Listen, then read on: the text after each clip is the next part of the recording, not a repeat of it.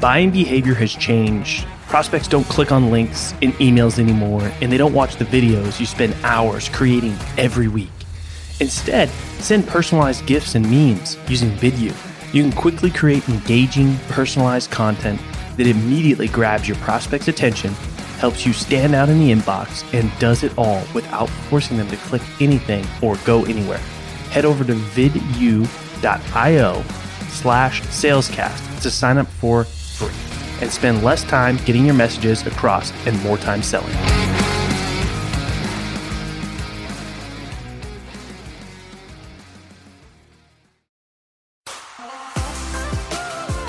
In the world of sales, you either sink, swim, or break through to the next level. My name's Colin Mitchell, and this is Sales Transformation, a new kind of sales show designed to bring you through the epic, life changing moments of elite sellers so you can experience your own sales transformation.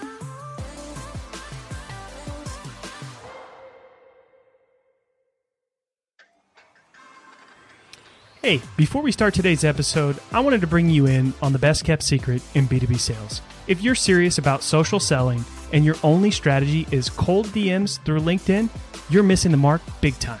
Learn how a fully managed revenue generating podcast can change your life and your pipeline at salescast.co.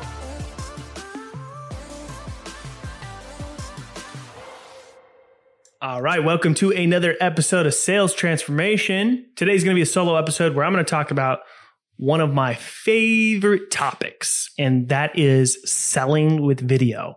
I love using video at all stages of the sales process, particular particularly for prospecting um, and top of funnel activities. But I also love using video all throughout the sales stages uh, to keep customers or prospects rather engaged. Um, but I want to give you four tips uh, or four common traps rather to avoid when selling with video. Selling with video is so powerful. I don't know why more people don't use this as part of their um, sales tool belt. I, I really don't know, but there's so many benefits. People would rather watch a video than read a boring email. Um, and it's just a better way to engage and stand out. Um, so here's four common traps that you can avoid with starting to sell with video, or maybe you're selling with video and maybe some of these will resonate with you. So I'm going to tell you what these are and what you can do to avoid these traps.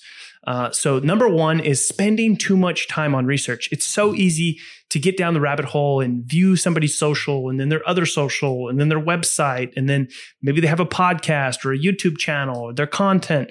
And before you know it, you've spent 30 time 30 minutes on research for one video for somebody who you don't even know if what you have to say is even relevant to them or they care. So um, you want to batch your videos so that you're in this space. And the one thing that you can do is just set yourself a timer. Maybe you allow yourself, I don't know, three minutes, five minutes, 10 minutes. I don't want to tell you what the right time is for you, um, but decide what that is. And maybe you have a self quota of you know 10 custom videos a day or 20 custom videos a day and you're going to do those in x amount of time. So do the backwards math and figure out what's appropriate to do research and then record a video.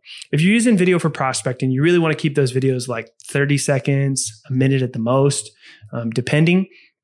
Um, so if you want to avoid this trap of going down the rabbit hole and spending too much time on research just do yourself a favor and set a timer and stick to that. Whatever you find out in that time frame is what you're going to use to then craft your video. Now, the second thing is really important. This is a common common trap, not being relevant. So, find something in your research that is relevant. It's a trigger, right?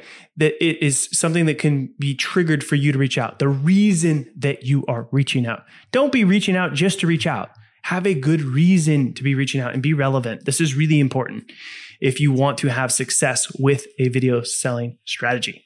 All right. The third one is not giving them a good reason to chat with you. Okay. So the next step, obviously, if you're using this in prospecting, is for them to set a meeting. Okay. And you need to give them a good reason. So, you know, wanting to grab a virtual coffee or network or chat or be friends, those are not necessarily a good reason. People are busy.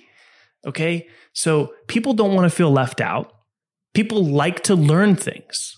So think about what it is that you can teach them. You know, what can you, what sort of hook can you put in there to pique their interest to feeling like if I get on a, if I get on a call, I'm going to learn something I don't know from this particular person that sent me this video. So think about that. Okay.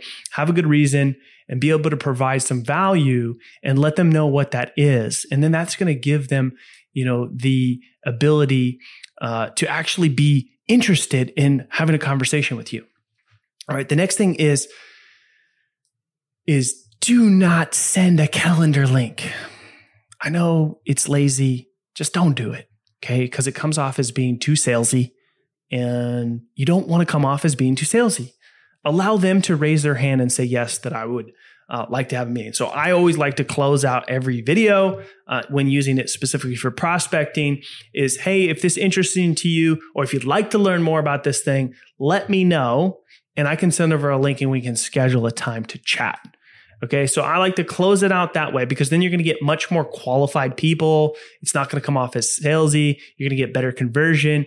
Uh, there's many reasons why you don't send a calendar link. Allow them to raise their hand and reach out to you and reply and ask for that calendar link because these are much more motivated people um, that they, you know, you know that they found something interesting and they're much likely, much more likely to do that rather than you just sending them a link. Um, and so that's it.